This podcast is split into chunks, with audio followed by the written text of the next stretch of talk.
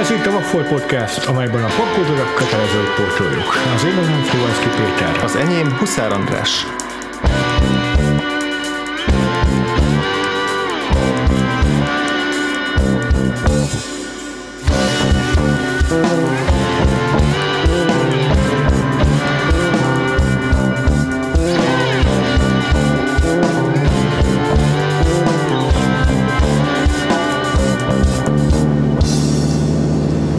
És ebben az adásunkban lezárjuk az észak-európai blokkunkat, a skandináv vígjátékoknak a a bevizsgálását, ugye egy-egy országot uh-huh. néztünk meg. Kezdtük a finn múlt nélküli emberrel, Aki Kaurismakitól. Igen, aztán jöttek a svédek Roy Andersonnal, a dalok a második emeletről, és most a dánokat nézzük meg. Uh-huh közül pedig Anders Thomas Jensen, aki kb. a leghíresebb ilyen Dán közönségfilmes. Igen, feltétlenül, főleg a, az Ádám Malmánynak köszönhetően, illetve későbbi filmjének, de mi most az első nagyjátékfilmével próbálkozunk, a Gangsterek fogadójával.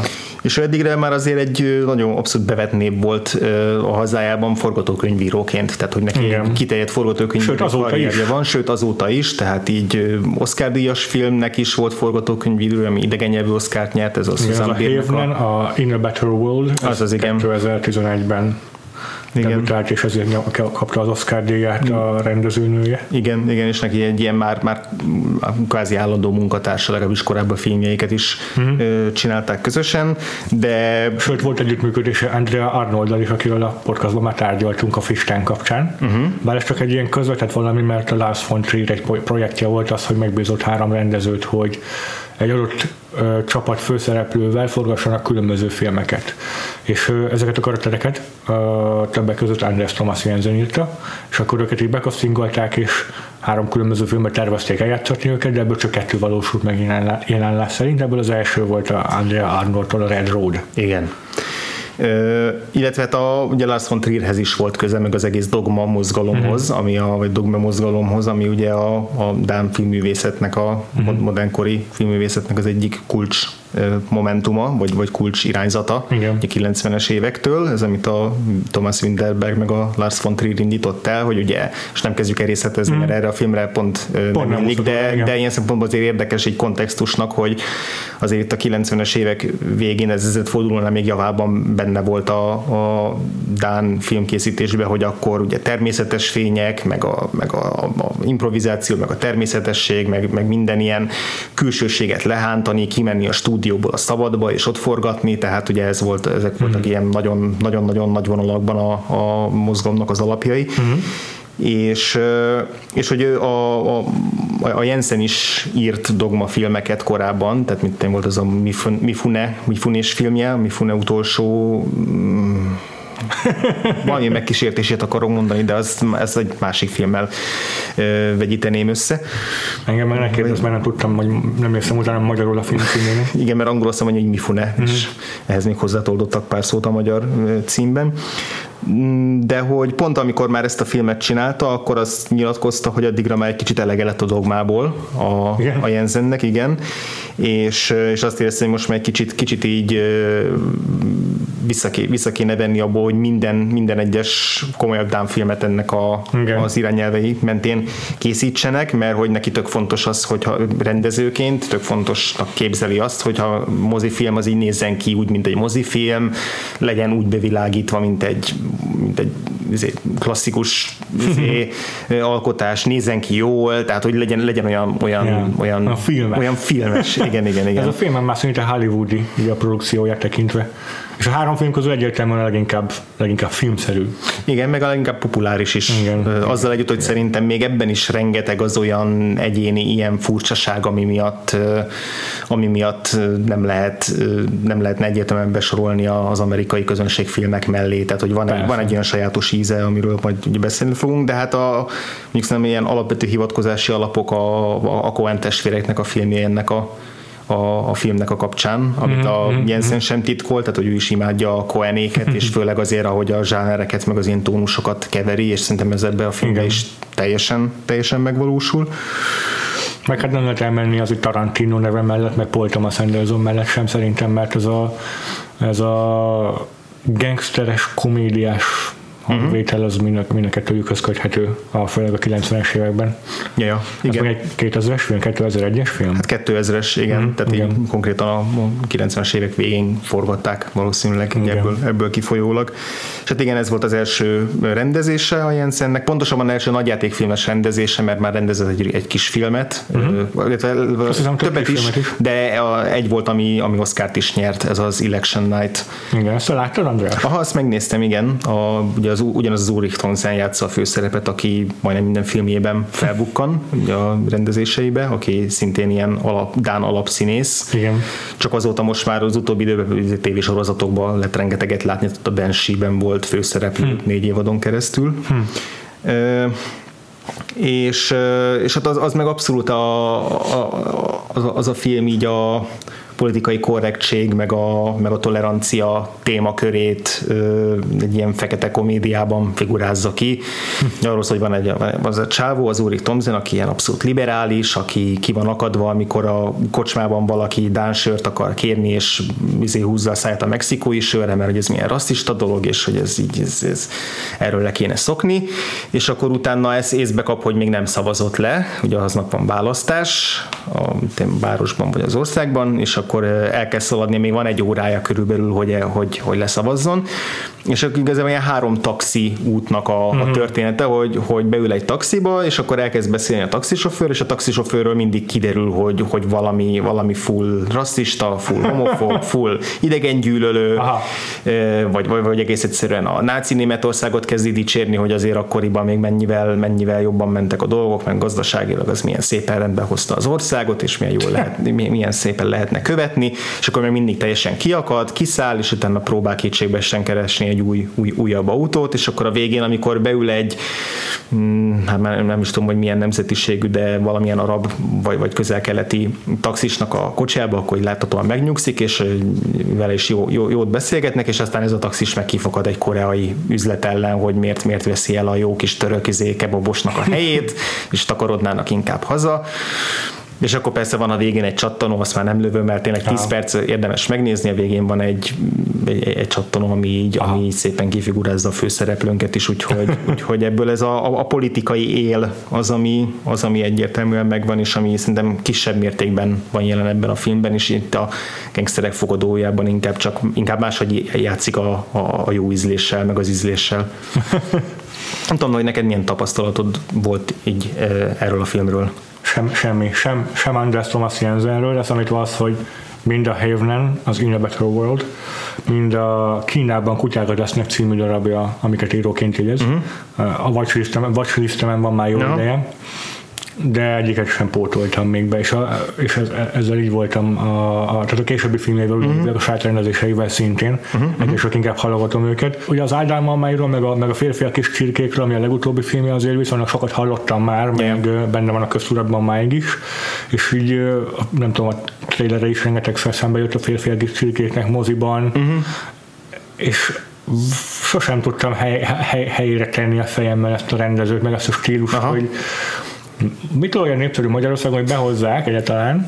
És, hát, hogy... és ráadásul ezt a filmjét valami 7 évvel később hozták be hozzá, tehát nem 2000, 2008-ban, tehát amikor az Ádám Almány meg a Aha. Zöldhentesek is azt hiszem itthon siker volt, Aha. utána behozták utólag ezt a filmjét, tehát hogy annyira Aha. szeretik ezek szerint.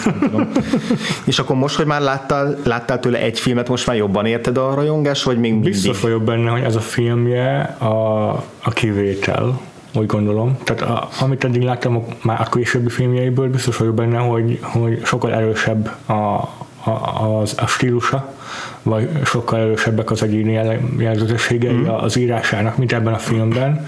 Mert ez a film szerintem egy, egy Paul Thomas Anderson film, ami nincsen olyan jól megrendezve, mint egy Paul Thomas Anderson film. Uh-huh. Miben, miben érezted, vagy miben érzed benne a Paul Thomas Anderson-ságot? Azt, hogy abban, hogy hogy ilyen melankolikusan áll hozzá a karaktereihez, Aha. és, és van egyfajta ilyen ö, ö, mélyebb um, olvasata, meg egy sokkal mélyebb gondolatisága, mint az a, mint az a közönségfilmes, uh-huh. gangsteres ö, pop vonal, amit amúgy a felszínen képvisel. Aha, aha, na ezt aláírom. Ezt akkor, akkor inkább mondjuk egy a hardboiled vonulathoz vagy nem, az John Woo, ami volt a címe, a Hard, Hard Eight. Eight. Inkább a, a Hard Eight vonulathoz vagy hangulathoz igen, ö, igen. párosítanád akkor szerint. Hát az is ugye első film volt, úgyhogy itt is valószínűleg megvan az a, az a szándék az alkotó részéről, hogy legyen egy kisebb volumenű, kisebb skálájú film, amelyben meg tudom azért billantani az uh-huh. írói tehetségemet, a jó karaktereken keresztül, uh-huh. és nem az a lényeg, hogy mennyire látványos, amit alkotok.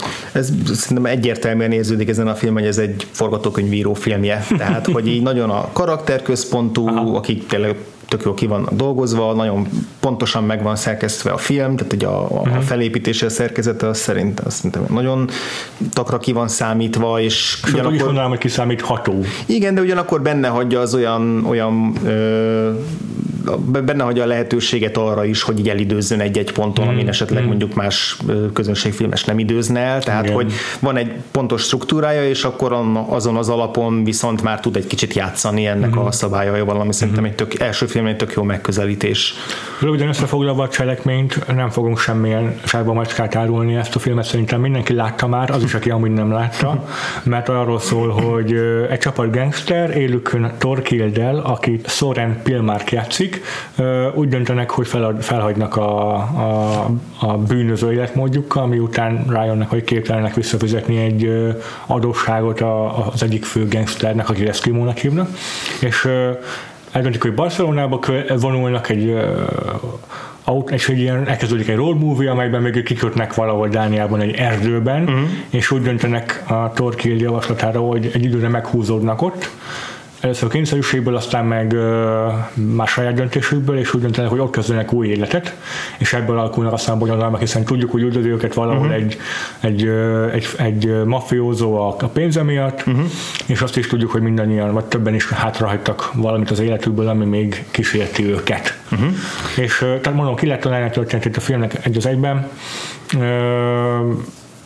Ez a gangsteres ilyen négyes fogad dinamika is elég uh-huh. ismerős szerintem, és maga a dramaturgia is tényleg kézenfekvő, de ettől függetlenül szerintem a film a karakterek miatt, uh-huh. meg, a, meg a magabiztos és uh, igazából újat nem mutató, de azért, uh, azért hozzáértő rendezés miatt uh-huh. egész jól működik. Uh-huh.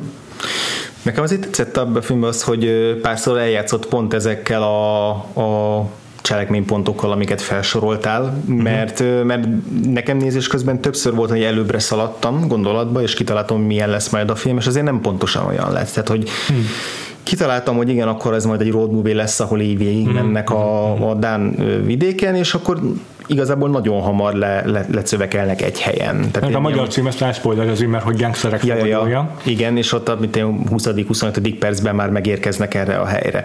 És akkor utána meg azt hittem, hogy jó, akkor biztos ez egy ilyen, ilyen kicsit ilyen kisvárosi komédia lesz, ahol a, a, a helyi izé, fura alakokkal fognak mindenféle összetűzésekbe keveredni, és akkor arról fogsz Én is azt hittem, nem tudom, ilyen Gilmore Girls tángengszterekkel, tehát hogy valamilyen... jó, az igaz, ezt én is elképzelem. Ilyesmi lesz, és ehhez képest igazából megismerünk két embert ebből a, a környékről, de, de alapvetően végig itt maradunk ezzel a négy figurával, és az egész film teljesen abszurd irányba viszi el a, ezt a koncepciót azáltal, hogy gyakorlatilag így fontosan azt mondogatják, hogy majd milyen jó kis éttermet fognak itt nyitni, és közben fogy a pénzük, és nem történik semmi, és a, az egyik szereplő rendszeresen megemlíti a, a, a főhősnek, hogy tök hülye vagy, egy erdő közepére senki nem fog senki nem fog megtalálni minket, és senki nem fog idejönni, tehát így nekem e, ez is, meg a Barcelonának az állandó felemlegetése, és kicsit ilyen Godóra várva jellegű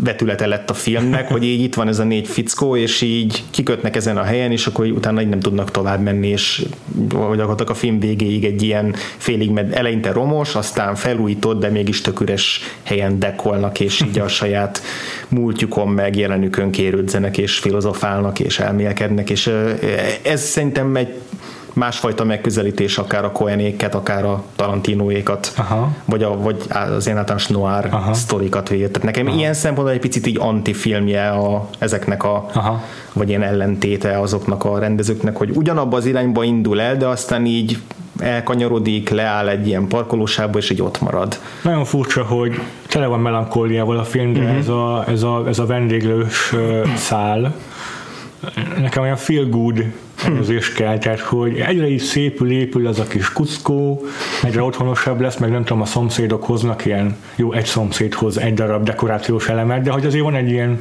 egy ilyen összetartozás, összefogás motivum is benne azért. Aztán jönnek ketten, akik ki akarják rabolni a még meg sem nyitott vendéglőt.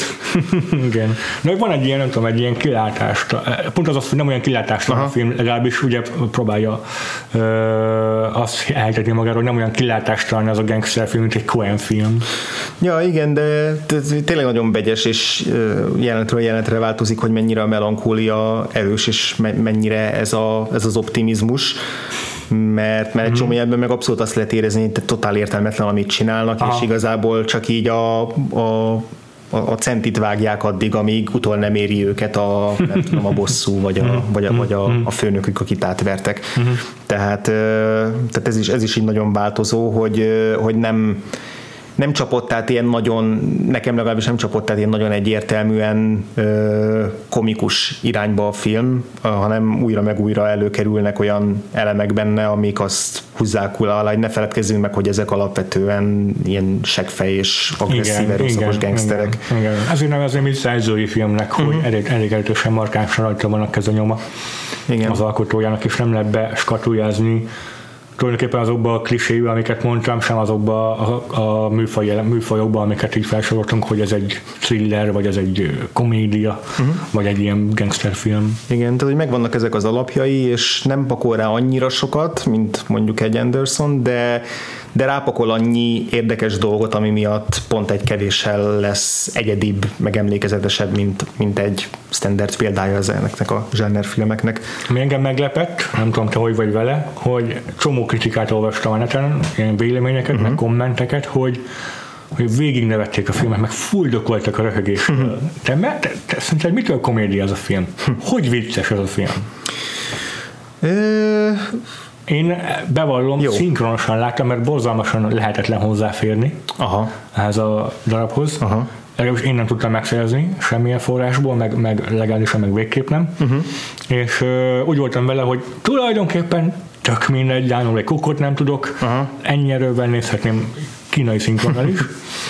Ö, annyit láttam, annyi átjött belőle, hogy ö, elég szabad a fordítása. Uh-huh. Egyrészt már azért is, mert ö, az angolból, tehát hogy angol feliratból lett a magyar szinkron elkészülve, vagy angol szinkronból, mert a, az ilyen utalások a nem tudom, valamilyen uh, vidámparkra, meg ilyen Aha. üzletekre, meg hasonlókra, az mind angolosítva van a sztoriban meg kanadaiakat mondanak, pedig az eredetiben azt hiszem norvégok van, és svédek vannak, tehát ilyen, ilyen dolgok, és az a szinkronban is megtartották. Ah, ez tök fura, mint hogyha megpróbáltak volna amerikanizálni a filmet. Igen, ah. igen, de ugyanakkor meg Torkéld a főszereplő, mert nem tudom, milyen hülye neveik vannak. Aha. Szóval egyáltalán nem értem a dolgot. Az olyan béna dolog, igen. Igen, tehát a magyar szinkronban végképp semmi értelme. Aha. Azt még megérteném, hogy az amerikaiak számára így érthetőek a poénok, mert, mert, mert egy olyan vitámbakról van szó, amit ők is értenek. De, de, de nem passzol a sztorihoz, hogyha közben meghagyják a... Így van. És, és a, a, azt meg rengeteg helyen olvastam, hogy a Dán humor azt nem lehet lefordítani. Uh-huh. Itt meg gondolom, hogy duplán el tudod veszni a fordításban minden poén. Aha. Hogy e, elfogadom meg, aláírom azt, hogyha eleve a negyedét értettem a poénoknak a filmből, uh-huh. de én ezt nem tudom hogyan komédiaként értelmezni. Uh-huh. Egy vagy két humoros jelentet leszámítva. Uh-huh. Ö, szerintem ugyanannyiban komédia, mint az előző filmjeink, amikről beszéltünk ebben a, ebben a szegmensben, vagy hmm. ebben a blogban. Hmm hogy, hogy vannak benne komikus elemek és, és hogy van egy olyan, olyan általános megközelítés ennek a filmnek, ami a, a, a komolyabb és drámaibb témákat is folyamatosan ellensúlyozza, vagy parodisztikus, vagy morbid, vagy ilyen groteszk uh-huh. dolgokkal. Tehát uh-huh. egyrészt, amiről még mindenképpen szerintem kell beszélnünk, hogy az erőszak hogyan jelenik meg a, a filmben, de hogy ugye a Mads Mikkelsen figurája az gyakorlatilag egy akkora ilyen ö, nulla százalékos agyi kapacitással rendelkező idióta. Aha, egyébként a... apropó, benne van a filmben Mads Mikkelsen is. hát ha ezzel most a egy, nem tudom, nullánál több hallgatón kap kedvet a filmhez. Tehát, hogy egy, az egyik első, első jeleneteiben rögtön úgy találkozunk vele, hogy így amikor bepöccen valamin, akkor rögtön üt, de hogy ez már olyan nonsens módon jelenik meg, hogy az egyik ember lefejel egy vázát, mert ideges. Egy más, az egy humoros jelenet volt. Egy másik jelenetben, amikor izé kigyullad a kocsijuk, akkor még belelő párat, mert nem tudja máshogy kezelni ezt a helyzetet, hogy akkor valahogy ki kell tölteni a dühét, tehát mm. neki van rengeteg ilyen ilyen úgymond vicces, erőszakos megmozdulása. De, de annyira hiperagresszív, hogy szerintem ez se humoros. De pont ez az, hogy, hogy ezek a pillanatok humorosak, de amint lecsapódik, érzed, hogy igazából ez, ez nagyon gáz, és ez nagyon uh-huh. szomorú, és uh-huh. csomó későbbi pillanat van, amikor a többiek már, a többi szereplő kezd megjavulni, úgymond, meg kezd lenyugodni, és kezd civil életet élni, és ő még mindig képtelen rá, és ő még mindig így erőszakos tettekben robban ki, akkor meg már nagyon-nagyon lehangoló látni, hogy így beleragad ebbe, és képtelen, tehát a pszichológiailag ebből képtelen kilépni. Tehát, hogy ezzel ezzel csavar a, egyet a dolgon, de hogy a, szerintem a Mads Mikkelsen karaktere egyébként is a megjelenésében, a Hát ilyen wife beaterben rohangál. Wife beaterben rohangál, ilyen béna bajusza is van ja. talán, vagy ha nincs, akkor úgy tűnik, mint hogy a lenne. Akkor a, én eredeti nyelven néztem, és ott a, nem tudom, hogy ez a szinkronban mennyire jön át a hülye nevetése, hogy ilyen, hmm. ilyen, ilyen nagyon, bé, nagyon fura nyerít, furán nyerít Aha. a filmben. Kicsit, mint a, van az a rajzfilm kutya, tudod, a most lehet, hogy keverem.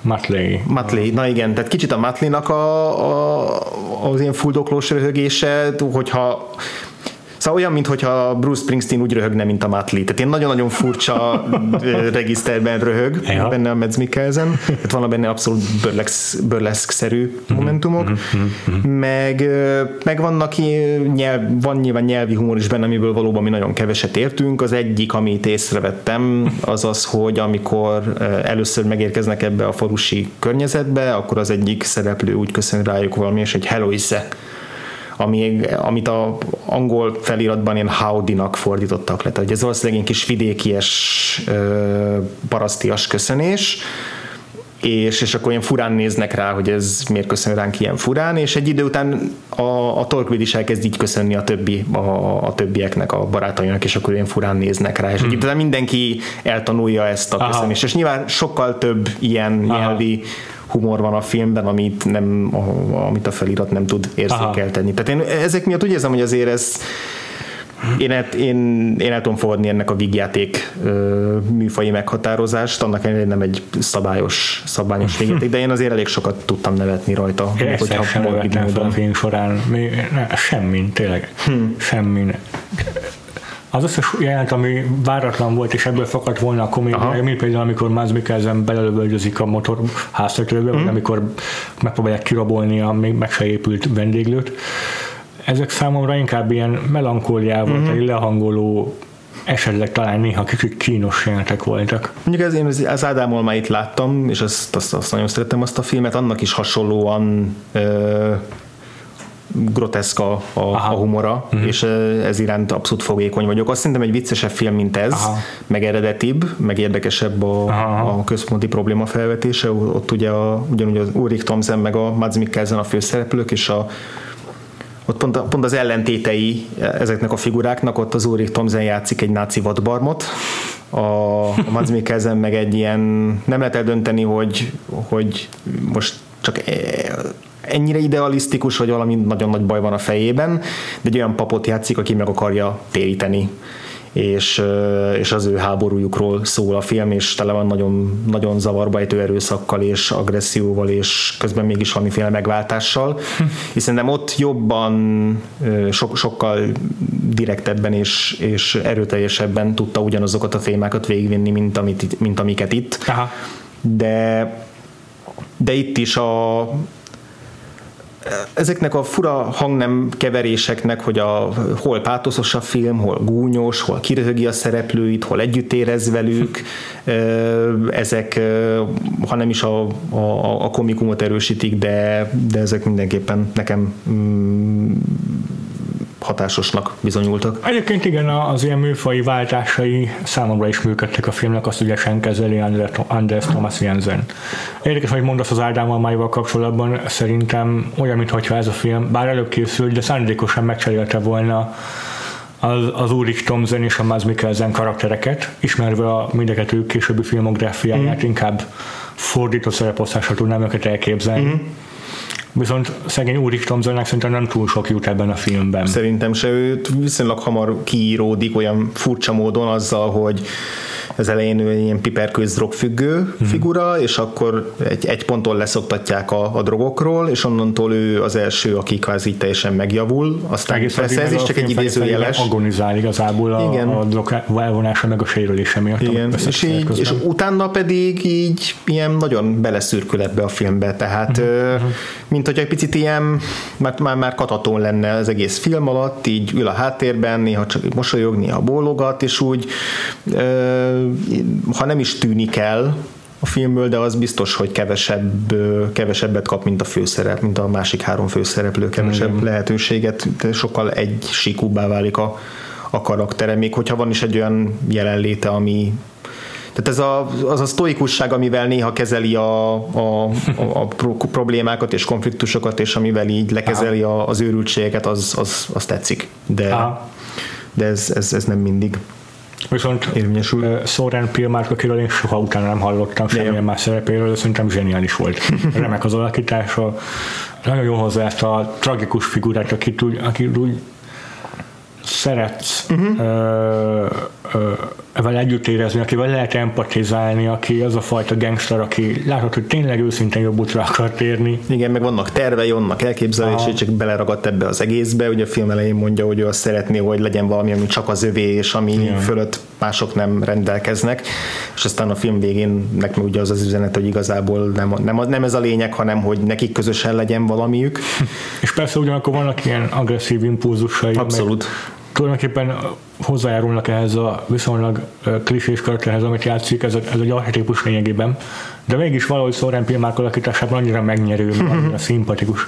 Pedig nagyon ö, karakterszínész feje van neki uh-huh. is Teljesen, igen. Még picit hasonlít is az Úrik Tomzerre. Igen, így, ö, igen. Tehát ki lehetne cserélni kettejük szerepét, és ugyanúgy el tudnám képzelni őket. Uh-huh. Nekem minden egy főszereplőt megszerettem, annak ellenére, hogy vannak köztük tényleg pszichopaták, uh-huh, meg uh-huh. vannak ilyen teljesen izé, ilyen bárgyú idióták, mint a negyedik szereplő, a Stefan, aki Igen. minden jelenetében eszik valamit, és, és így van egy barátnője, aki, aki ugye hagyja, hogy dróton rángassa, és akkor ő az ilyen, ilyen ifjú tagja ennek a csapatnak, vagy, vagy a leg, legfiatalabb tagja. Uh-huh. De hogy én minden ügyüket meg tudtam szeretni, úgyhogy közben a film nem esett abba a csapdába, hogy romanticizálja őket. Tehát, hogy a film ah. későbbi részeiben is vannak olyan jelenetek, amikor nők arcába boxolnak bele, yeah a, amikor, amikor Stefan elhagyja a terhes csaját. Elhagyja a, terjes, a terhes csaját, akkor, amikor uh, izé, teheneket lőnek agyon mm. szórakozásból, uh, mm-hmm. amikor egy, egy mentálisan sérült helybélit, most kérdés, hogy ők mennyire használják ki, és hogy mennyire tehát van egy ilyen elég zűrös eleme a filmnek, ahol, a, ahol a, ez a mentálisan sérült fegyvermániás vadász így gyakorlatilag összebarátkozik a Mads Mikkelsennel, és akkor végre lelkekre találnak egymás, egymásban, tehát hogy van egy csomó olyan eleme a filmnek, ami azt érzékeltető, hogy nagyon nem stimmelnek azok a dolgok, amiket ezek a szereplők csinálnak, de közben mégis annyira annyira jó egyéni karaktere van mindegyiknek, meg annyira jók a színészek, hogy ez, hogy ez a, hogy a, a köztük lévő interakciók valahogy így megszerettetik őket, és amikor a film feletáján kimennek a tengerpartra, és ott így, így hülyéskednek, meg ökörködnek, meg, meg, meg bolondoznak, akkor valahogy az egésznek van ilyen nagyon bájos hangvétele. Aha. Azt aláírom, hogy néha nagyon tud pártaszos lenni ez a film, és van tényleg egy ilyen, egy ilyen pozitív csengese is néha. Visszatérve arra a jelző, amit kiemeltél, szerintem arra még érdemes, azon még érdemes kicsit elidőzzünk, amikor ez a vadász figura kérdőre vonja Miles mikkelsen hogy miért lövi le a, bir- a teheneit, uh-huh. és végül pont ebből lesz egy ilyen bonding közöttük, hogy mm. rátalálnak egymásnak a fegyver iránt a szeretetükre. Igen. Nem tudom, hogy a 2000-ben, 2001-ben ez a jelenet mennyire volt uh, kínos. Uh-huh. Ma nézve Számomra minden ilyen fegyverőrült. Hát kényelmetlen. Elég kényelmetlen, igen. És értem, értem, hogy ebben is valószínűleg egy olyan fajta humor valami, amit én, én ezek szerint akkor nekem nem sikerült uh-huh. átütnöm, uh-huh. de, de az olyan számomra sokkal fájdalmasabb és tragikusabb volt, mint, mint uh-huh. humoros. Nekem is, nekem is, és És ez nem az a film, ami, ami dicsőíti a fegyvermániát. Nem, nem, nem, nem. nem. De, de, való, de valóban 2000-ben ezen nagyobbakat lehetett nevetni, amikor, a, amikor gépfegyverrel lövik az állatokat az erdőben. Hmm. És és, és, és ma, ezeket, ma ezeket sokkal rosszabb, rosszabb nézni. Érdekes így egyébként, hogy 15 év alatt mennyit változnak bizonyos elemei egy-egy filmnek, hogy ugyanaz a jelenet teljesen más nem is az, hogy más lesz, hanem hogy másik oldala lesz erősebb. Igen, Tehát, igen, hogy nem a komikus oldala, mert mind a kettő benne van, uh-huh. de hogy most a valóban a tragikus része az, ami az, ami az, amit jobban érzékelünk, és emiatt például, amikor a, a film végén tökéletesen előrelátható módon, a, mert ezt egy mondatban még telegrafálja is a film, amikor azt mondja a vadász, hogy mindig ki akartam próbálni. Mindig ki akartam próbálni, milyen megölni valakit, de nem volt rá módom, már akkor ki lehet pipálni, hogy mi lesz a, hogy, hogy, hogy fogják a végén megoldani a, az Eskimo főgengszternek és az embereinek a megjelenését, és mondjuk az annál a jelenetnél, ami egyértelműen szerintem a nevetésre van kihangsúly, vagy hangszerelve, az, az, az emiatt nem is működött nálam annyira. Mm. Tehát, hogy ott, ott, ott, ott meg is bicsaklott. Pont, pont emiatt, hogy a korábban, ami ezt felépíti, ezt a jelenetet, igen, igen, igen. A, annak nem az az oldala tetőzött ebben a fináléban. Velem is ugyanez volt. Egyébként nem, nem tudom, a zene is, meg a, az egész filmnek a hangvétele is inkább ezt a, ezt a drámaiságot, vagy, vagy, vagy, vagy, vagy tragikusságot támasztja mm-hmm. alá, mint a humort. Tehát a zene az szinte folyamatosan ilyen nagyon mély basszusokkal, meg perkuszióval operál, és, uh-huh. és voltam egy ilyen feszültségkeltő hatása az a jelentős, amit kiemeltél, a, amikor a Mads Mikkelsen elmegy lőni tehernek, és ha mindenki pont kezdene a jó útra térni, és mm. meg így látszik, hogy semmit sem változott, az is Igen. pont attól ilyen próbál feszült lenni, hogy, hogy vajon mikor követel valami hülyeséget a barátai ellen Mads Mikkelsen. Igen. De a film korábbi pontjain is egyfolytában ez a, ez a sötét, mm. újnózó zene szól. Mm. Úgyhogy emiatt én nem igazán tudom ezt a filmet sehogyan komédiaként értelmezni, bármennyire is betettük ebbe a trilógiába. Mm-hmm. Még, még ennél, tehát a, a másik két filmet sokkal egyértelműbben tudom ehhez képest. Igen, még a mély depressziós dolog a második emeletről is. Igen, abban, abban volt egy, igen, tehát a, a vizuális humor abban baromi erős volt. Aha. Tehát abban nem, nem, nem, az, nem, nem feltétlenül a szavak szintjén, Aha. volt egy-két konkrét jelent, amin persze nevettünk, például amikor kiderül egy paciensről, hogy nem is orvos. Uh-huh. Egy csomó olyan vizuális poén volt, ami, ami konkrétan abból fogott, hogy hogyan vannak elhelyezve a színészek, a szereplők uh-huh. a, a, képen, és ezek meg ugye, ahogyan mennek fel alá, próbálva átjutni egy mm. ilyen megtehetetlen távolságon. Ezekben van egy ilyen fizikai komédia. Mm és ha azon felvettem harsányon, ha azon akkor ezen még szoktam, kevésbé. Uh, igen, igen, tehát azért akkor is, az még, mégis inkább komikus, mint ez a film. Hmm.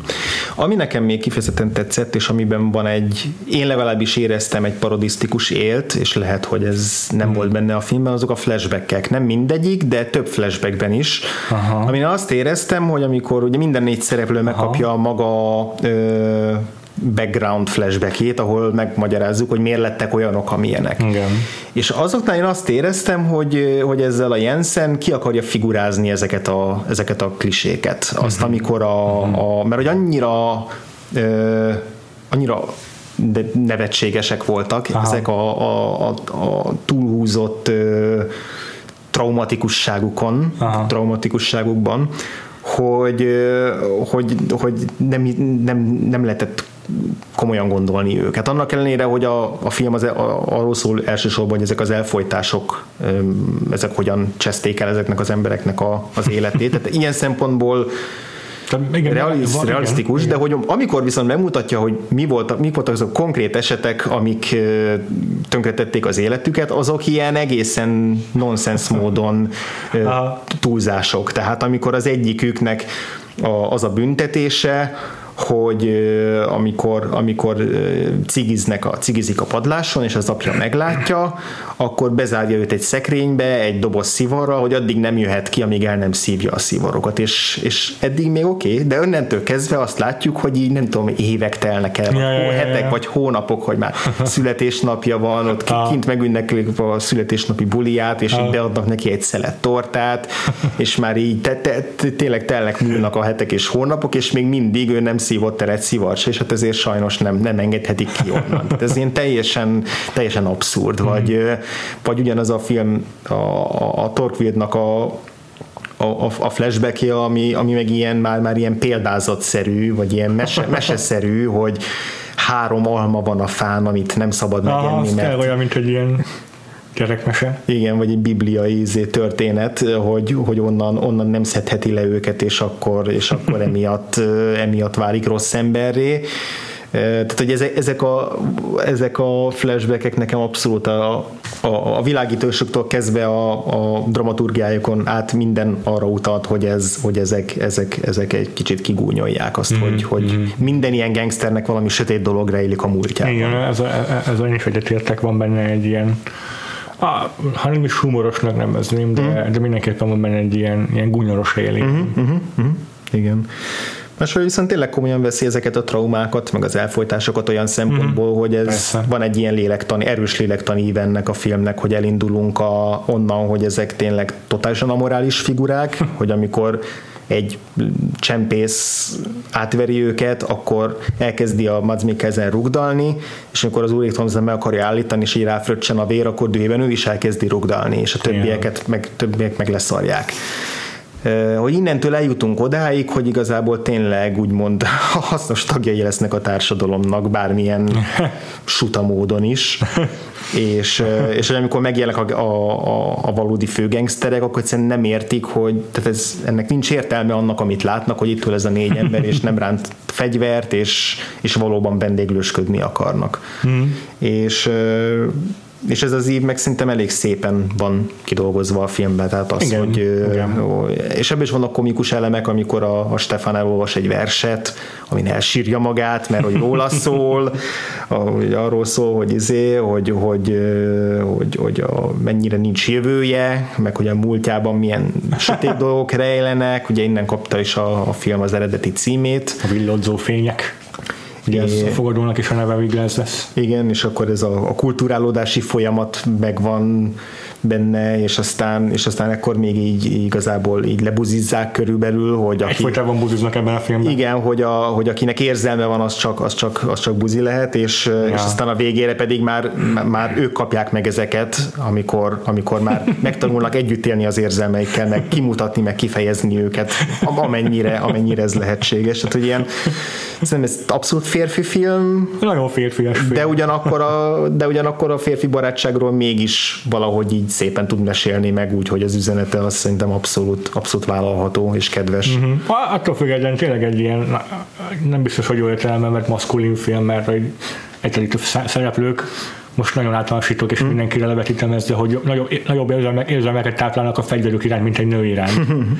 Azért Torkildot hagyja hónapokra a nő. Jó, igaz, pont szakítottak, de hogy, de hogy nem is gondol rá a film során egyáltalán egy pillanatig sem.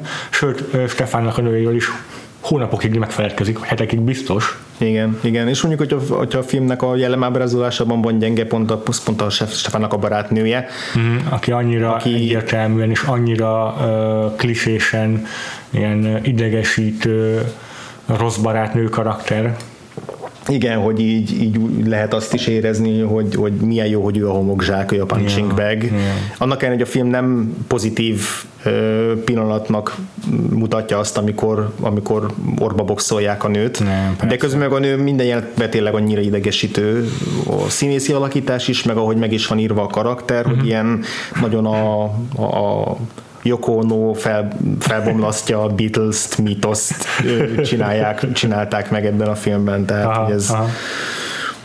látszik, hogy, hogy, hogy ő tényleg csak egy, egy sztori eszköz volt, és nem, nem rendes karakter igazából. Hát igen. Volt a számodra még olyan pillanat a filmben, amin őszintén fel tudtál nevetni? Mads Mikkelsenek a fizikai humora, aki szerintem nagyon jól játszik ebben a filmben, és, és hogy annyira hozzászoktunk most már ahhoz, hogy vagy villeneket játszik, akik, akik fenyegetőek és sejtelmesek és ijesztőek, vagy, vagy ilyen nagyon sztoikus és nagyon kimért karaktereket, mint amilyen Hannibal is, hogy még... Aki amúgy villen is. Ami, amúgy igen, de ugye az bonyolult az a sorozat, hogy ott ki a villen és ki nem, de amúgy persze, igen, de hogy ott még a barokkos gyilkosságokat is tüchtigöltönyben hajtja végre, és halkszavú, tehát ez a, a halkszavú Mads Mikkelzent ismertük meg, és ahhoz képest ja, ebben a... a Dán uh, bosszú vesztenye is pont ilyen volt, uh-huh. a sztorikus bosszú álló. Amit amúgy nem tudom, hogy tudod hogy ki írt.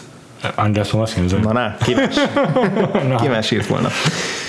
Szóval igen, és, és ahhoz képest meg itt ebben a filmben abszolút ilyen ezért bohózat karakter. Viszont azt meg nagyon-nagyon élvezetesen csinálja, és nagyon jó a tartása, nagyon jó a mozgása, tényleg benne van az az ilyen felgyűlölet feszültség, mint hogyha yeah. még akkor is gyúrna, amikor nem gyúr, úgy, úgy áll minden jelenetben, és, és nagyon tetszik az ő ívében, hogy, a, hogy ő is eljut oda, ahova a többiek, de, de érezni, hogy igazából ő azért még mindig bármikor agyon yeah. tudna lőni bárkit, hogyha azon múlna a dolog. Tehát az utolsó jelenetben is ott van, az, az kifejezetten tetszett, hogy ugyan jobban örültem volna, hogyha a film úgy végződik, hogy ne, tényleg, tényleg nem lesz ö, sikeres vendéglő ebből, hanem tovább állnak. Szerintem Igen. az egy adekvátabb lett volna, befejezés lett volna, de egy picit sikerült a, a mesebeliségét ö, kigáncsolni a végén, a vége monológgal, amit a, bar, a, a volt barátnő mond el, amikor azt mondja, hogy életében nem evett még ilyen rossz főztöt, mint amit Igen. ott kocsvasztottak a szereplők. Hát nekem az volt az egyetlen ilyen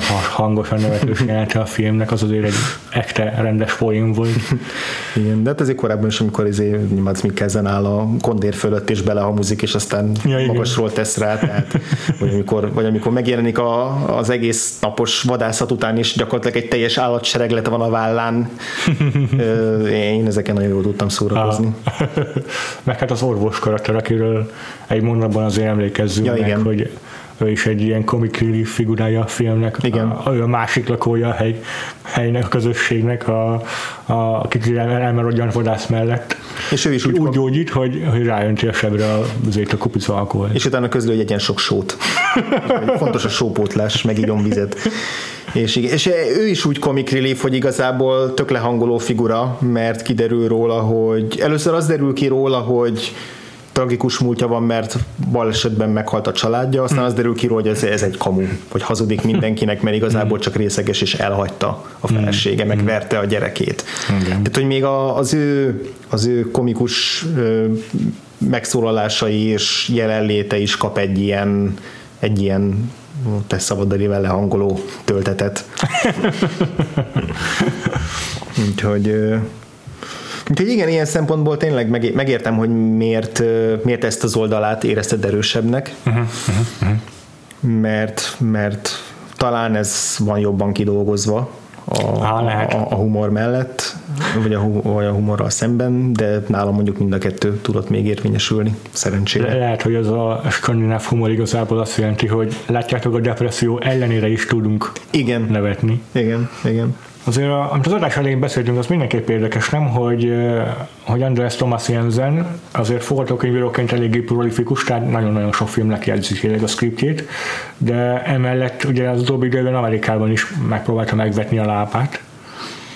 Most nem tudom, hogy hmm. pontosan hány alkalommal, meg milyen filmekben, de hát az, az, az elismert, vagy közismert, hogy a, hogy a Nikolaj Arcel őt kérte fel, hogy írja át vele a, Dark Tower-nek uh-huh. a forgatókönyvét, amit azt hiszem eredetileg Akiva Goldsman jegyzett. Uh-huh.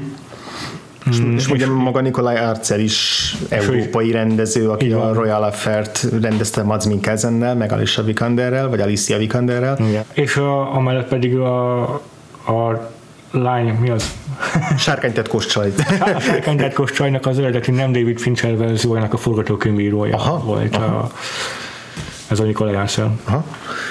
Igen, és hát ez nem volt egy siker, úgy már, mint a Masetét torony. Ah, hát igen, igen, torony ennek ellenére sem. igen. és hát, hát ez ugye, pont egy rossz példa arra, hogy, hogy hogyan tud érvényesülni egy európai ö, rendező. Hát leginkább általában sehogy, ahogy elnézem. Tehát azért sok, szerintem sokkal többé tudunk mondani az ilyen az ilyen bukás sztorikra, uh-huh. mint, mint sikeres berobbanásokra, mert még a legsikeresebbek között is olyanok vannak, mint a Paul Verhoeven, aki így hmm néhány sikert produkált, de azért inkább ő se volt annyira, tehát inkább kult rendező.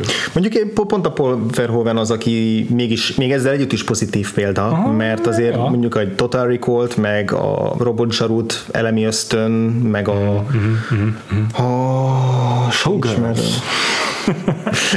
Igen, a csillagközi invázió, ugye Starship Troopers, tehát hogy ezeknek, még hogyha nem is volt mindegyik bomba siker, sőt, mm-hmm. sikernek nem mondható mindegyik, de, de azért ez egy olyan életmű, Persze, nemzet, mondom, amerikai életmű, ami, amit abszolút kirakott az ablakba az európai filmjei mellé, vagy akár még a, a fölé is, tehát hogy, ő, tehát hogy így lehet sikereket alatni, ar- aratni. És a azért meg is, meg is őrizte a saját maga hangnemét. Teljes mértékben. végképp ritkaság számba megy. Igen, igen, tehát hogy van olyan, mint a, a, mint a Wolfgang Petersen, aki, aki ö, tudott sikereket elérni, és egy abszolút vállalható ö, amerikai hollywoodi karriert felépített, de nem mondhatnánk, hogy abba meg tudta őrizni a, azt a bármit, ami, Aha. amit ö,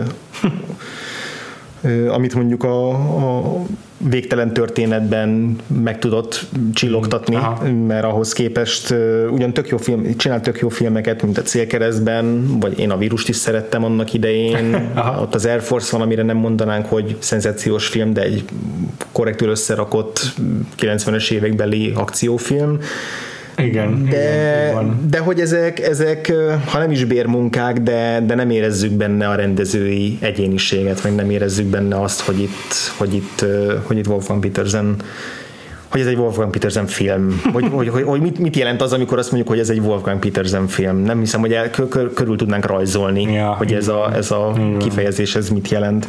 És akkor ez a Hollywoodi ilyen, ilyen ez a leglehangolóbb része Hollywoodnak ez a fajta ilyen egyéniségdaráló gépezet, Aha. hogy ott van olyan nem tudom, az Oscar díjas mások életének a rendezője, Ó. Florian Henkel Ó. von Donnersmarck, Tényleg. akit gyorsan importáltak Amerikába, megrendeztetni vele a, a, a The Tourist című katasztrófa film, katasztrofálisan sikerült filmen. Igen. Vagy, ugye, ugyan szinte ugyanilyen példa ö, a Oliver Hirschbiegel, hm. német rendező, aki a Bukás, meg előtte a Das Experimentet, a kísérletet rendezte, és mind a kettő elképesztő film. Uh-huh.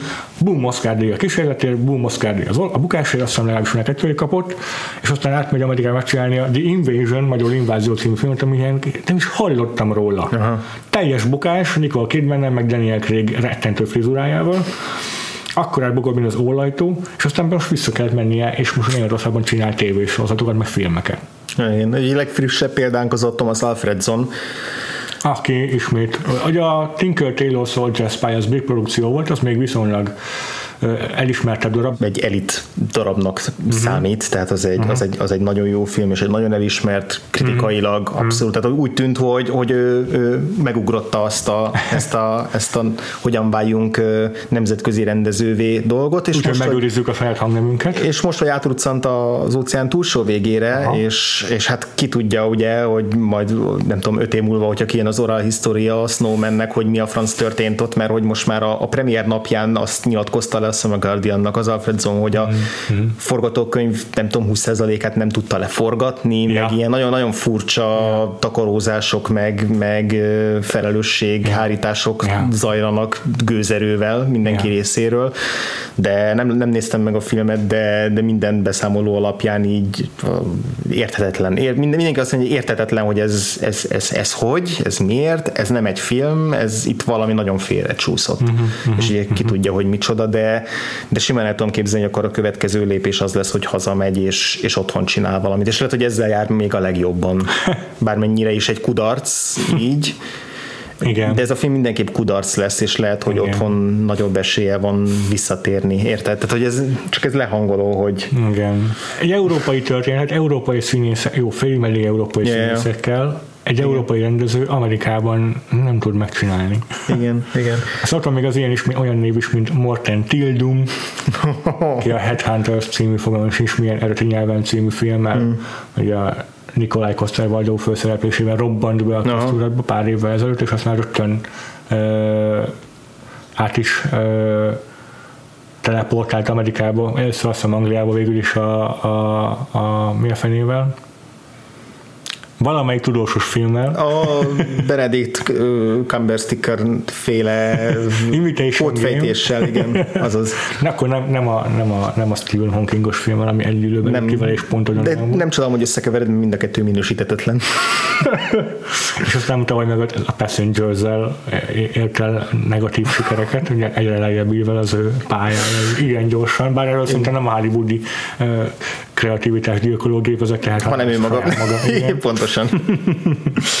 Aztán ugye nekünk meg volt, volt egy saját Antal Nimrodunk, aki szintén Nekem is eszembe egy két filmes kitérőt Amerikába. Igaz, hogy leginkább egy kapcsolatának köszönhetően ez a uh, Robert Rodriguez volt. Igen. És uh, most biztos hozzánk forgatni, hamarosan meg is nézhetjük a viszkist tőle. Igen, de hogy azért tehát neki is akciófilmek, meg, a, meg egy, egy Predator film, amiről ja. szerintem mindenki elfeledkezett már, hogy egyáltalán létezett. Van, igen. Meg van egy Metallica, Metallica koncertfilm, igen, Dandy Hannal, nem, nem, nem, nem mással, mint Dandy Hannal. Tehát, meg van egy története, meg van egy főszereplője a koncertfilmnek. Ja, ja, igen.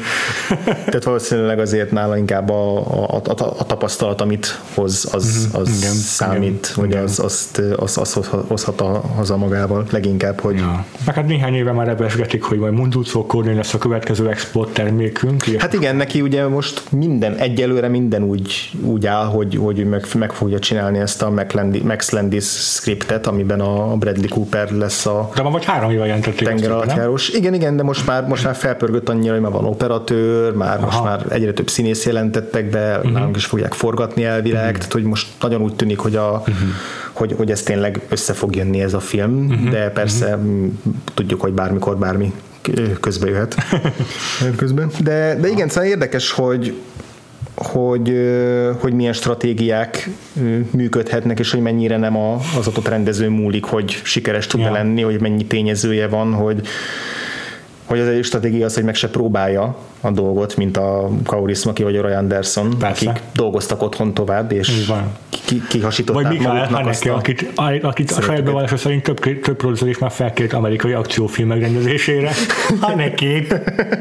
és nyilván nem tesítette őket.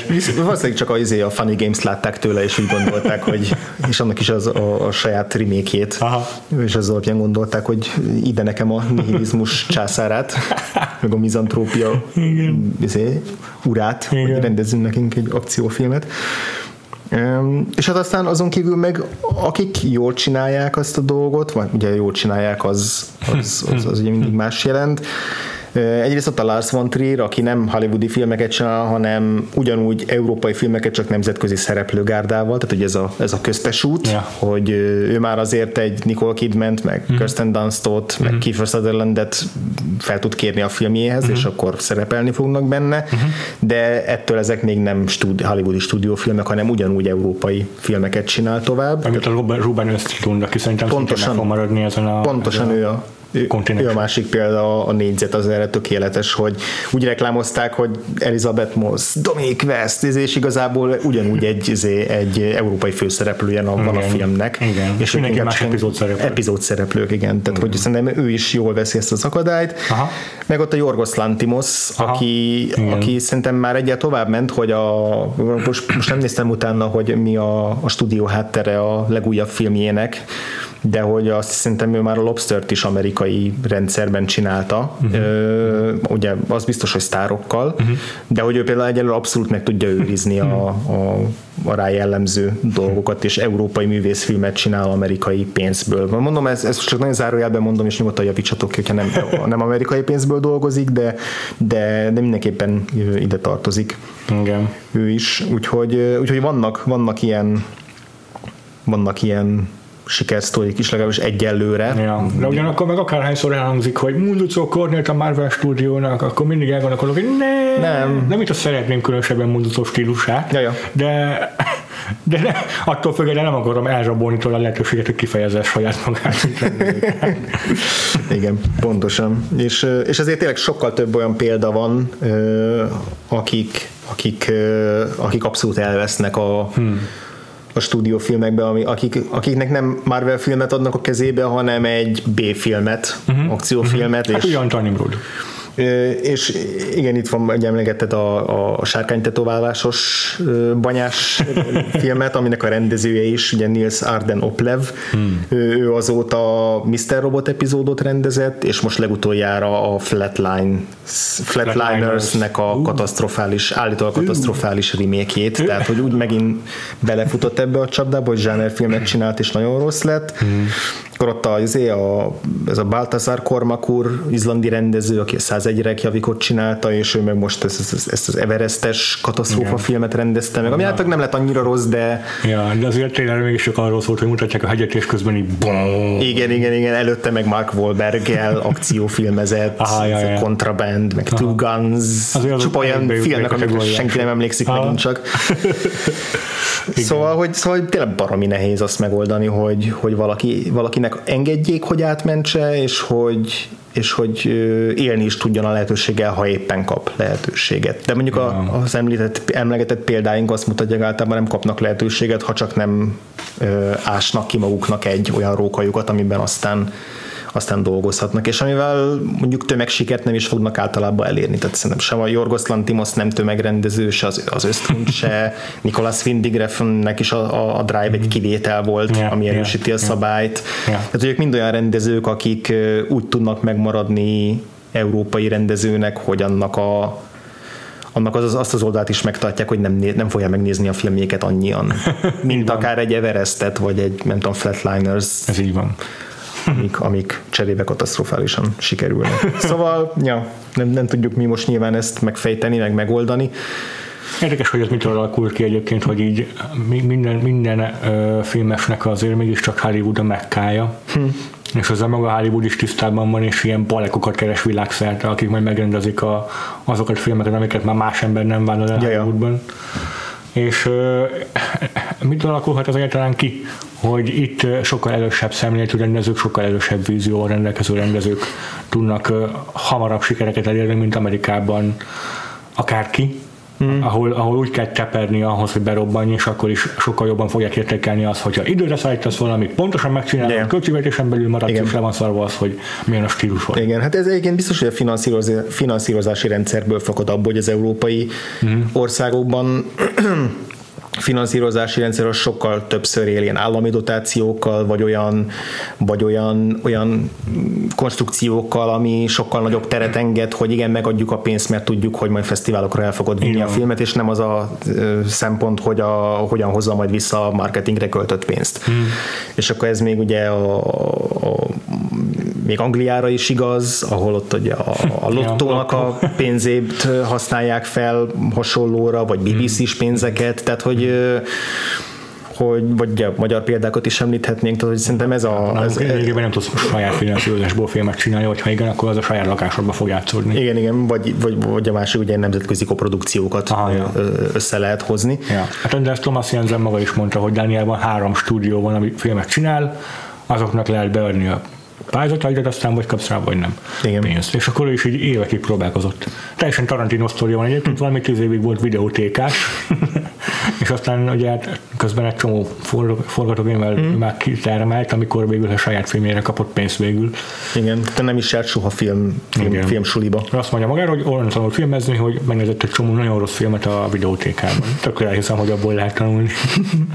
Igen, és ugye bezárjuk a kört a, a Lars von Trierrel volt is egy fiúdja, egyébként, amikor Lars von Trier leszólt, leszólta a filmjeit, hogy, hmm. hogy ezek így nem érnek sokat, meg hogy, meg hogy min, min, minek csinálja ezeket, és, és aztán ez, ez ez az ellentét, ez lezárult körülbelül azzal, amikor a, amikor a Lars von Trier-nek, mit tudom én, vagy problémái voltak az Antikrisztus forgatókönyvben, vagy így úgy érezte, hogy egyedül, kevés, és ugye a producerek javasolták, hogy így hogy így kéne még egy, még egy szempár, és akkor bedobták neki az Anders Thomas Jensen-t, és na, hát, mondta, na, hogy hát, na, hát. mi a fasz, miért kérném fel Jensen erre, ne hülyeskedjetek, aztán így belement, és akkor teljesen ledöbbent az, hogy ez egy értelmes csávó, ezt tud írni. Anders Thomas Jensen, Dánok Tony Gilroy és Christopher McQuarrie egy szemében. Igen, úgyhogy, úgyhogy minden, minden jó, ha jó a vége, vagy nem tudom, mi legyen a, a, az optimista tanulságunk így a depresszív végjáték trilógiának a végére. nem tudom, de mi még a tanulságot levonnánk egy kitekintőre, szakítsunk időt, okay. mert igaz, hogy most egy jó kis tangásra bonyolultunk ezekkel a, az európai rendezőkkel, de azért eszünkbe jutott az, hogy Anders Thomas Jensen, aki legalább 50 film forgatókönyvét, forgatókönyvét jegyzi, és ebben csak néhány, amit saját maga rendezett. Mm. Milyen más rendezőkre, mm, rendezőket jutatott eszünkbe, akik szintén inkább prolifikus for, forgatókönyvírónként robbantak be, vagy váltak ismerté, és csak aztán később debutáltak uh-huh. rendezőként. Neked kik jutottak eszedbe ezek közül a nevek közül első körben, András? Hát volt sok olyan név, akit azért nem akartam használni, mert már elég sok kitekintőben Igen, felhoztam őket, mert Charlie Kaufman erre egy, erre egy, valószínűleg ő lett volna az első példám, de már elég sokszor éltettem őt a, igen. a, a, a pod, például podcast során. Nagyon jó példája ennek, igen. És vagy ugye a színek dohé, ami, uh-huh. ami, ami még inkább. Uh-huh. De igazából már el, el, elspoilerezted egy fél perccel Na, ezelőtt hát, a hát, választásomat, mert csalni is fogok ráadásul, nem egy valakit, hanem két valakit választottam, ez Tényleg? pedig a Giroy testvérek, Tony és Dan Giroy. ugye, ő, hogyha összeadjuk a, a forgatókönyves munkásságokat, akkor majdnem hogy az összes borfilm kitelik belőle. Hát tényleg. Tehát, hogy felosztották egymás között, hogy, hogy mikor melyikük dolgozott Born filmeken, de így a, aztán a legutóbbit leszámítva mindegyiken valamelyik Giroynak köze volt mindegyikhez. Igen. És akkor ezen kívül még, még olyan filmekbe közreműködtek, mint az Armageddon, uh-huh. akkor a Tarsem színnek a zuhanása, amit, hmm, amiről igen. nem is tudtam, hogy a Dan Giroynak volt hozzá köze, tehát hogy már azért elég sokat dolgoztak forgatókönyvíróként, amikor kijöttek a saját filmékkel. Előbb a a 2007-ben, ha jól emlékszem, Igen. jött ki a Michael Claytonnal Igen, igen. Tony Gilroy, ami nekem egy nagyon nagy kedvenc filmem, szerintem Aha. már beszéltem róla korábban Igen. A a podcast során, az egy piszok jó, noir, ö, sötét hangulatú, ö, ipari kémkedéses lélektani film. Egy Én, majd- én ott tanultam meg a Gilroy nevet. én is, én is ott, ott egyeztem meg magamnak, az, az, egy, az egy szuper jó film. Mm. És aztán megcsinálta a Born hagyatékot, ami ha jól tudom, az, az, az, a az Jeremy Jeremy Renneres? Ami egy nagyon rossz film, úgyhogy mm. sajnos nem sikerült megismételni ezt a, ezt a Trubite rendezőként. Cserébe ott van a Daniel Gilroy, vagy Dan Gilroy, Aha, aha. a, a testvér, aki pedig 7 évvel később az Éjjeli férget csinálta Fú, meg, A Nightcrawler az év egyik 2014-ben legjobb filmje volt. ami szintén egyetértek iszonyatosan erős, erős atmoszférájú, Igen. És főleg rendezői debutációként. piszok jó rendezés. Igen, a forgatókönyve is jó, ugye azon kevésbé lepődünk meg, rendezésbe is, és, és nagyon hasonló egyébként a, a, a Michael Claytonhoz, tehát Hmm. ilyen hasonlóan éjszakai látképekkel és ö, hangulatokkal és sötét hangulatokkal dolgozik. A különbség talán az, hogy a, az éjjeli férleg az ilyen sleazy film, ilyen mocskosabb. igen. Utána jobban azt érzed, hogy le akarsz zuhanyozni. Ja. Fő, főleg a Jake Gyllenhaalnak a, a ilyen morális mélyrepülése miatt, a karaktere miatt. Úgyhogy ez is egy nagyon nagy siker volt, és aztán ő neki most jön ki a, az új rendezése, ez a Roman J. Israel Esquire, ez a szenzációs cím, ami biztos, hogy fog kapni valami mm, teljesen más magyar címet, ami ebben az esetben lehet, hogy nem is baj. Ez ugye Denzel Washington vehicle, de Colin Farrell is van benne, és, és valamilyen védőügyvédes bűnügyes sztori, sokat különösebben nem tudok róla, Aha. ilyen mérsékelten pozitív kritikákat kapott most, tehát nem éltetik annyira, mint a Nightcrawler-t, talán inkább csalódásnak nevezik, de azért összességében még mindig valószínűleg érdemes lesz, érdemes lesz várni. Na úgyhogy én, én, én ezt őket választottam. Nem tudom, hogy nálad ki. Én két nevet írtam fel magamnak, én is egy icipicit csalók, de ebből az egyik az a nagyobb csalás, úgyhogy csak ilyen, nem tudom, dobogom második helyére teszem fel, mert Christopher McQuarrie, aki Aha. leginkább szintén egy ilyen Tony Gilroy, Dan Gilroy-szerű figuraként Hollywood, ilyen szürke eminenciásaként tevékenykedik hosszú-hosszú ideje. Hát igen, közönséges bűnözők volt egyik első nagy dobása. Így van, még forgatókönyvíróként. Ja. És ö, aztán néhány újabb forgatókönyv után elég sok időre eltűnt Hollywoodból, ilyen kicsit páriává vált, és végül így a Tom Cruise-nak a segítségével került vissza a köztudatba, mert megrendezte, nem, bocsánat, megírta a Valkürt, uh-huh. amit a Ja. szintén közönséges bűnözőkből ismert Brian Singer rendezett és uh, utána nem sokkal így a szintén, Tony, uh, szintén a Tom Cruise-nak a barátságának köszönhetően eljutott a saját rendezői székébe, uh, a Jack Reacherrel, ami már igazából a második rendezése volt, mert 2000-ben volt egy eléggé elrontott filmje, és utána 16 évvel később készült el a Jack Reacher, szóval, Aha. szóval óriási az ugrás, és én így tekintem, hogy ez vehetjük egy debü- debütációnak is tulajdonképpen, mert hogy mindenki megfelelkezett a korábbi filmjéről. És egy igen jó sikerült, meg erős teljes rendezés, egy nagyon határozott ö, kezű rendezőnek a, a produkciója lett a Jack Reacher, és nem is csoda, hogy megkapta utána a következő két Mission Impossible filmet, szóval, szóval nagyon jó, nagyon örülök McQuarrie sikerének, Hm. vagy hát ilyen visszatérésének, mert én mindig is ilyen kedvenc forgatókönyvűrőim között tartottam számom. Jó. Vele kapcsolatban nagyon mindig vegyesek az érzéseim, mert egyrészt valóban nagyon profin csinálja, Aha. amit csinál, és, és ugye Tom Cruise őt viszi most már minden egyes filmjébe, hogy, hogy pancsolja fel a forgatókönyveket. És nem csak ő, hanem, hanem Kathleen Kennedy is, tehát az, ő van egy csomó ember, ő egy ilyen így alapember, mint ami a Joss Whedon volt a 90-es években, most ugyanazt csinálja a, hmm. a McQuarrie, hogy minden filmet, főleg ilyen akció közeli hmm. zsánerfilmet, azt ő, ő ja. próbál feldolgozni, meg feldobni. Másrészt viszont Másrészt viszont ott van az is, a, hogy, hogy kicsit bánom, hogy, hogy ennyire rá akaszkodott a Tom Cruise, meg hogy ennyire ilyen szimbiózis kapcsolatba kerültek, mert hogy most már úgy tűnik, hogy Tom Cruise így megelégedik azzal, hogy, hogy akkor ő szerepel a Christopher McQuarrie féle filmekben, amik mindig korrektek, meg mindig jók, de hogy, de hogy még mindig arra vágyom, hogy hát ha egyszer kimer a komfortzónájából megint lépni, és... Picit... A mumia neked nem volt jó? A mumia az egy nagyon jó komfortzóna kilépés volt. Na ugye. Abban feldolgozhatta a, a nőkkel szembeni félelmeit, és most tovább tud lépni benne de hogy igen, szóval, hogy, hogy, hogy megvarja a biztonságos ember számára, Persze. és, Persze. és egy idő után szerintem bele fogunk egy picit mi is unni, tehát lehet, hogy nem tudom, a kettővel ezutáni Mission Impossible filmnél már vissza fogjuk sírni, Aha. még azt is, amikor John Woo behozta a lassított galambjait. Na de mi akkor az első helyezetted? Az pedig nem más, mint az Ex Machinát jegyző Alex Garland. Ah, igen szintén forgatókönyvíróként vált ismerték korábban, és abban is igen jó, és akkor az Ex Machinát rendezte meg pár évvel ezelőtt, ja, amely szintén iszonyatosan erős vizuális stílusjegyekkel rendelkező film annyira, hogy rögtön kapott is egy, rögtön katapultát is a nagy költségvetésű science fiction világába az annihilation amit a Natalie Portman főszereplésével készítenek el. Mm, ez jövő év elején jön hozzánk Aha. is az egyik legvárosabb sci-fi projekt. Ja, ja, ja. Jelenleg. Mm. És igen, az Ex Machina még, a, még Oscar díjat is tudott bezsebelni egy vizuális effekt kategóriába a nagy ágyúkkal szemben, Pár milliós Star Wars-okkal, meg egyebekkel ja. szemben simán elvitte. Döbbenetes volt egyébként tényleg. Hát 30 akkora költségvetésből készült el ez a film minimum, tehát igen. pár millióból. Igen, igen. Elképesztő.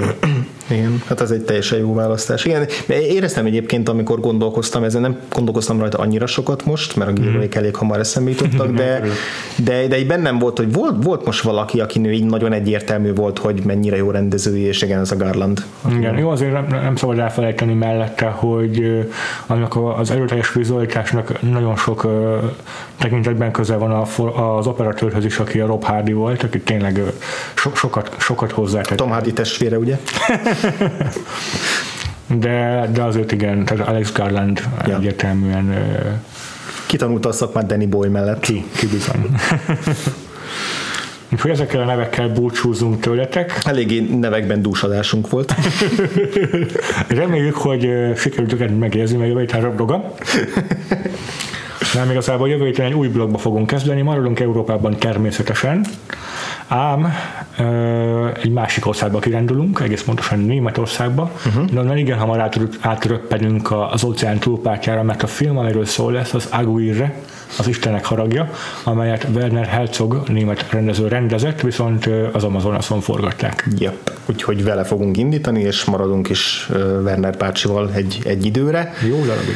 Egy jó darabig, úgyhogy vegyétek föl a túra felszereléseteket, csapjátok a homlokotokba a konkvisztátor sisakot, és tartsatok velünk jövő héten is, addig pedig az összes ismert platformunkon kommunikáljatok velünk, legyen az a vakfolpodcast.hu, a Facebookos oldalunk, facebook.com per Podcast, iTunes-on. Keresétek rá, keresétek rá a Vagfolt Podcastra, és értékeljetek bennünket. Így van, Twitteren megtaláltok minket a Freevo, F-R-E-E-V-O név alatt. És a Games név alatt, amit egy alsó vonással kell lejegyezni a végén. Így van, úgyhogy a jövő héten találkozunk. Sziasztok! Sziasztok! No